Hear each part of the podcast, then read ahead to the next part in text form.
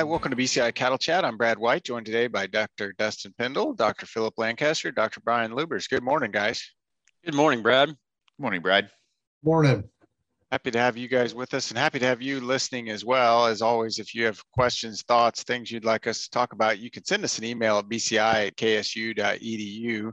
And we've got several good topics we're going to talk about today including hay waste and how to manage your time when you're both working in town and working on the farm. Talk a little bit about overseeding legumes and the importance of that at this time of year. And then Dr. Lubbers is going to fill us in. We talk, we hear people talk about navel ill or joint ill. This is that's one of the things that we'll talk about that happens at this time of year as well. Before we get into that, one of my one of my sons is on the Scholars Bowl team in high school, and as you guys know, those they go around and they have different contests or trivia questions basic facts that you're supposed to know. He came home with one the other day that i did not know but i figured with this esteemed panel of experts you guys would certainly know the answer to which mammal has pink milk? It's right really, there on the tip of your tongue. I know it, it is uh, and and oh, no, wait, I know. Brian, we're I know. not talking about we're not talking about disease. You I can't know, go that route. I, I know because you get chocolate milk from brown cows, right? So you get pink milk from pink cows. uh, Brian, yeah, I I'm gonna get. I'll guess something. I'll guess beaver. Something weird. okay. Well, it, not not a lot of people probably milk beavers, so nope. that could be a fair guess. Dustin. Uh, I don't know. I honestly, it's a mammal, you say? Yeah, yeah. I'll narrow the field. uh, it's a mammal. I wasn't gonna say like fish or something. I don't know. Uh, fish are not yeah. mammals. Uh, I don't know. Giraffe. Close. You're close. I and I know you were thinking African. It's a hippopotamus and or a hippopotami, which I had no idea. So you guys are are the same boat as I was as far as knowing which mammal has pink milk. But now you know. If that comes up again later today, you'll be spot on with your with your answer.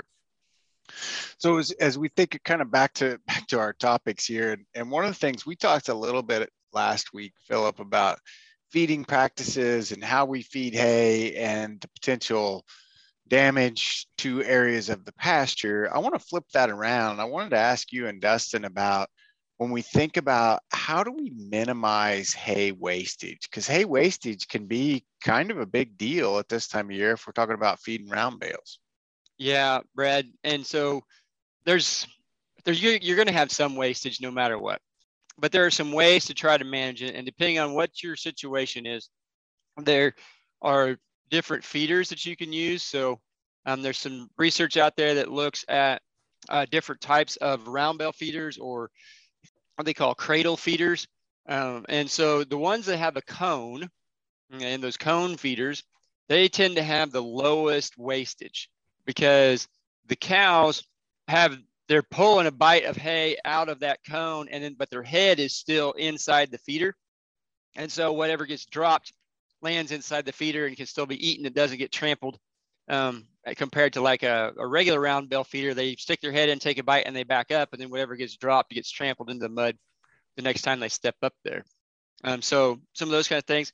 Another way is to limit the amount of time cattle have. So if you limit the amount of time to like a third of a day or or a quarter of a day, so some studies have looked at four to eight hours compared with 24 hours and you can reduce the wastage by limiting the amount of time. That way they're they're actually eating and not just kind of goofing around and playing with it. Um, but it, the the improvement with those with that methodology is not real big. Um, it's just it's a minor improvement. And if we talk about um, like we talked about last week, rolling it out or or putting it in a feeder, if you compare that rolling it out obviously has a, a lot larger wastage than putting it in a, a round bale feeder. But if you limit the supply that you put out there, so if you just put out there enough for one day for them to eat, then the wastage is wastage is a lot less than if you put out there two, three, four days of supply because they're going to lay in it and defecate on it and things like that. But if you only put out one day, they're going to eat most of it before they start to lay around in it and that kind of stuff. We also talked about last week the mud, the drainage, right? That would be another way to, you can put it on top of gravel or like you're saying, roll it out in it such that you're not wasting a lot that way as well. Any, you talked about time, both how much time they get, but also how much at a time do you feed? You know, you don't give them unlimited versus just feed them a little bit. So I'm thinking, you know, right when we started growing up, we started feeding small squares and we would have to go out every morning and you put, you know, a third of, I think a third of a bale per cow. And of course it took a lot of time, but you know, I got kids and uh, labor was free, uh, at least from my dad's perspective. Versus, I noticed as we started getting older and I graduated and left the house, everything went to big round bales then. And so, any thoughts on the size, I guess, of the? Well, there's, there's a little bit of data that I've I've seen comparing round bales uh, versus small square bales, ver- and and even having like like hay stacks out there in the field that you let them graze on. And depends on the method. If you're putting it in a uh, hay feeder, it doesn't make much difference which type of bale you've got, small squares or large round bales.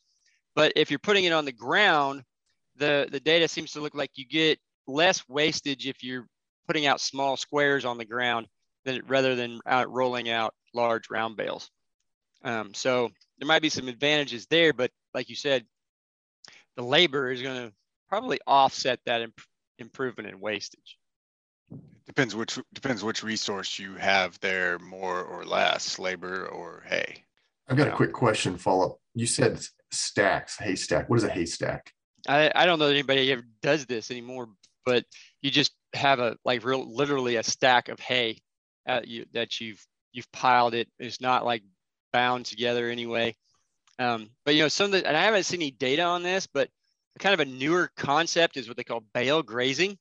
And so you just have round bales positioned all across the field or the pasture or, whatever. And so you move an electric fence and periodically and just let the cows have access to new set of round bales that you've got already set, uh, positioned out there in the pasture. So you don't have to drive out there and carry round bales out there with a tractor or whatever and it's muddy and wet and that kind of stuff. And I'm not sure what the wastage is there. I guess it probably kind of back to the same thing. If you limit the number of bales that you let them have at one time, you can probably minimize the wastage. Whereas if you let them have access to a whole bunch of bales at one time, they're probably going to waste a lot of it, lay in it, and and that kind of stuff. Yeah, absolutely, absolutely. And I think there's some real value to having a plan and then maybe having a backup for those days when it's muddy and when you can't get in and doing some things. So great discussion there, guys, and kind of ties in as you were talking about labor, ties in directly to one of the other topics. And Dustin, you found a, a cool article that was talking about what they called the balancing act between when you work both on the farm and you've got a full-time job in town. What did you see in that article, Dustin? So yeah, there was an article, I believe it was in Progressive Farmer. It came out, I don't know, two, three weeks ago, uh, on kind of that balancing. You like you're saying, working off farm versus you know still having a small cow calf herd. Uh, kind of just brought me back to growing up. Mom worked at the bank, dad worked at a factory in town, and we we had some cows. I think, as I've said, it's primarily just so to keep my sisters, my brother, and I busy during the summer and also before and after school. But you know, there's been some work done by the ERS. You know, 89% of our farms are small family farms. Uh, the average herd size is about 43, 44 head.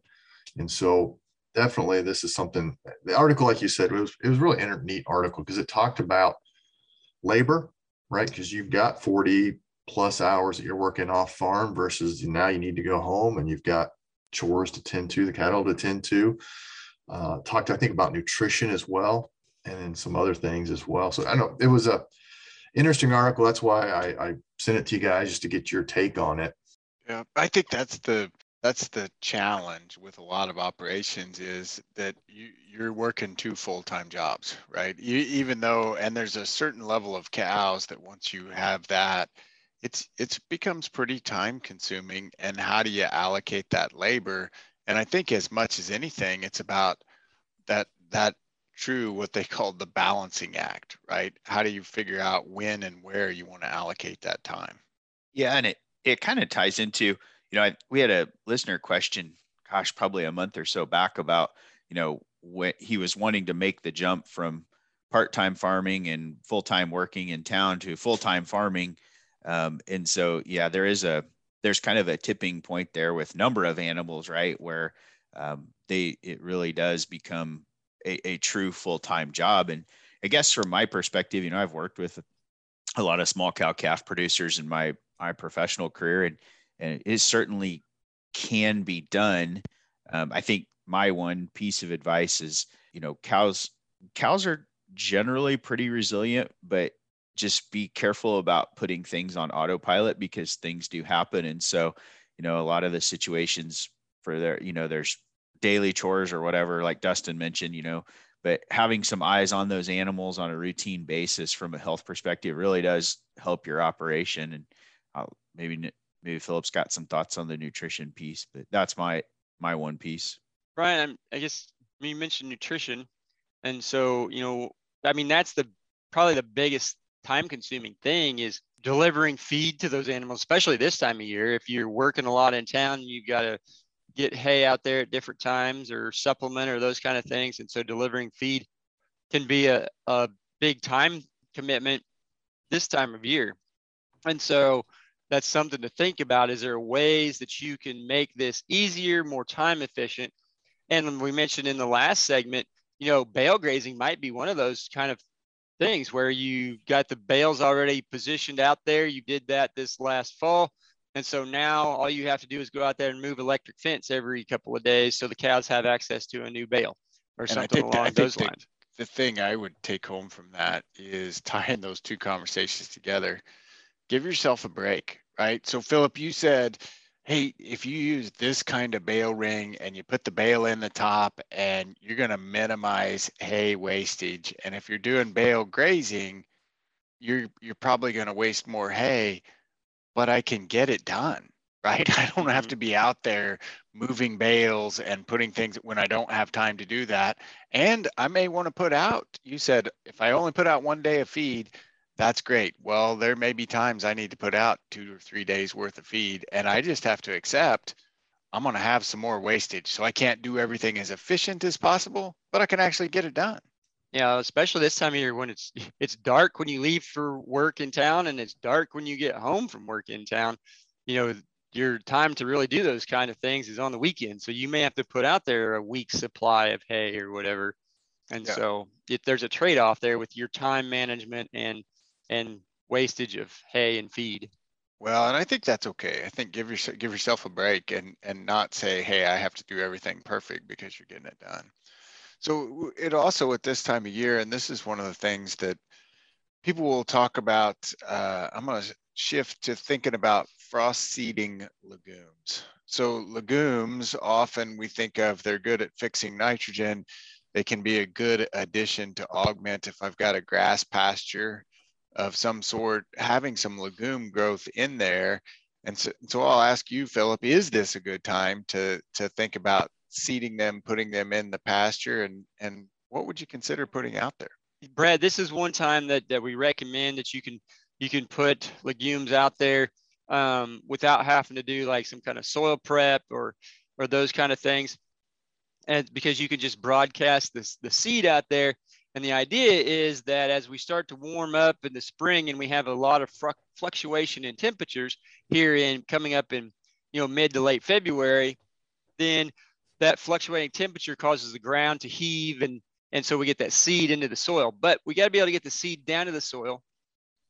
And there are certain types of legumes that are going to be better at this than others. We want something that is going to have a very i'll say vigorous um, seedling that's going to have a it's probably got a large seed it, it, has a large seedling that can push its way up through the thatch of grass um, which we do get it down there and and is going to be able to get started off very well and rooted well so it can compete with the grass once the grass starts to come on. Um, especially if you've got a, a, cool season grass that's going to start coming on about the same time as the cool season legume. So um, to follow that up, Philip, and, and being sure it gets to the ground. So if you have a patch of ground that still has lots of standing forage, whether it's good forage or not, but if it has lots of standing forage, this is harder than perhaps in that patch that you may have overgrazed. this, this is the one time that that overgrazing may actually be a benefit. Is that what you're saying? Well, yeah, and and it, this is I've seen guys do this in uh, fescue pastures where they are strip grazing stockpiled fescue through the winter. They will go out there and spread the or broadcast the legume seed, and then as, as the cattle strip graze across there, you get a lot of foot traffic, and they eat the the uh, thatch down, and so that foot traffic and stuff pushes that seed down to the soil, and you get pretty good seed soil contact so you get pretty good germination. Um, so that's one way to do it. I'm not sure how that would work in some other forage um, systems, um, but it does seem to work well where you're stock or grazing stockpiled fescue through the winter.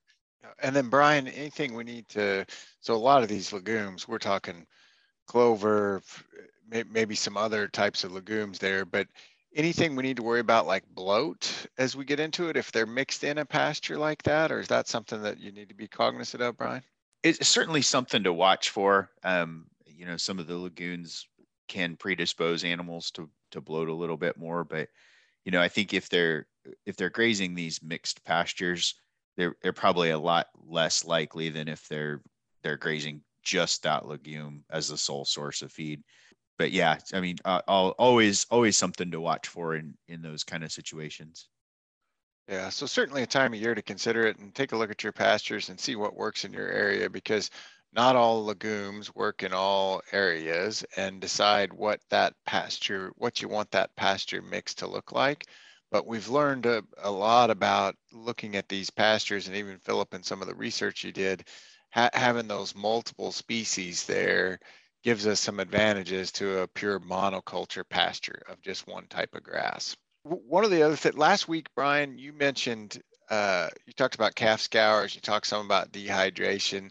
The other thing I wanted to bring up, and, and we'll hear about people at, at this time of year talking about uh, joint ill or navel ill.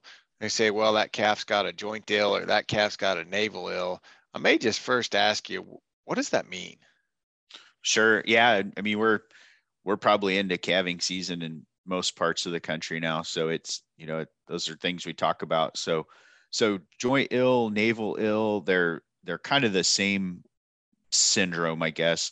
Um, but essentially, what happens is if we have a we have a calf that's born into a uh, usually it happens when you see it is you know the the environment's not very clean. And so um, there's a lot of exposure. So when the when the calf is born and that placenta is removed from the calf so that gets separated either during the birthing process or it, if it's not then somebody ties it off and cuts it it's it is a way for bacteria to get into that calf's body. And so if it's you know and so if it's navel ill a lot of times what we'll see is we see an abscess right there at the navel or the umbilicus.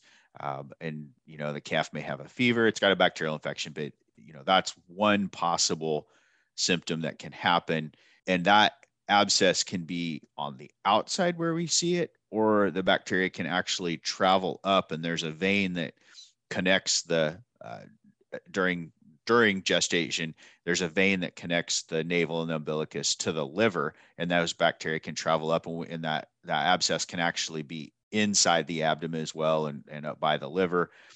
And then sometimes what happens is the bacteria get into the calf through the navel um, and they get into the bloodstream and then they they call what we call they get what we call septicemia which is a a wide it's a bacterial infection through the body um, and and one of the possible sequelae of that is they set those bacteria set up in the calf's joints and it can be one joint it can be multiple joints and it it's a joint infection. So what we'll see is, you know, we see a, a large swollen joint. If you put your hand on it, that joint will feel hot. They they're painful, so they could be lame if they're up and moving around.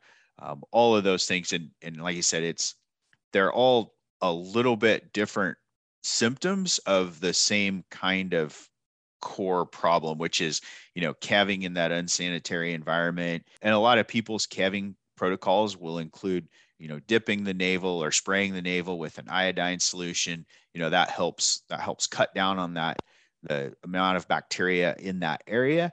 Uh, but it's not really a substitute for calving in a clean environment. And so we still it's encourage a, people. It's a numbers game, is what you're saying. It's, it becomes so, a numbers game, right? Yep. Yeah. You you can you can overwhelm any amount of disinfectant with a dirty enough environment. So we still encourage people to do that. Um, that's still good practice. And you know that navel, what'll happen after birth is, in the the placenta becomes separated just like in people that'll dry up eventually right? And then it closes up and then it's no longer. So this is really a disease syndrome we see in very very young calves. Like the actual infection probably occurs within the first day or two of life. Uh, the abscess development or the joint ill may take a little bit longer. So you know within the first couple weeks of life is usually when we see all this happen. And and when you say clean environment i just want to be sure we're on the same page because when I picture clean environment, I'm thinking even though there's manure, they're calving out on pasture, they're calving in big spaces. It, it is different than potentially if I have a calving stall in a barn that everybody on the farm calves in that same stall and I don't change yeah. the bedding, right? I mean, yeah, it, you can. It, yeah, you can do the calving stall. You just you just have to be committed to changing the bedding in between and keeping it clean. Yeah, that that is correct. There's still going to be there's going to be manure out on pasture and stuff, but those calving on pasture, clean calving stall, those kinds of things, uh, and it's usually because of that. It's usually you know it's something we'll see in one calf or a couple calves. If you're seeing a lot of calves on your operation with navel ills or joint ills, you really should talk to a veterinarian about you know how do we manage this because it's people will call it an outbreak, but it's not really an outbreak. It's calves are just being the same calves are being exposed to the same dirty environment and and it's a management issue so. So so you go back to treating the problem systemically which is i've got to control that environment rather than just treating those individual calves. Now it, once in a while you'll have a calf that it's it's just a fluke right? You may have a calf that he got exposed or happened to lay down in the wrong spot at the wrong time and that individual gets it. But if you if you see this recurring on your operation, probably makes sense as as Brian mentioned to to come have the vet come out and take a look. Is that what you're saying, Brian? Yeah, yeah. Brian, I had a question. So we, we talk about the Sandhills calving system to try to minimize scours. Would it also benefit this um, disease syndrome and trying to, to minimize the cases of, of navel ill and joint ill? Yes.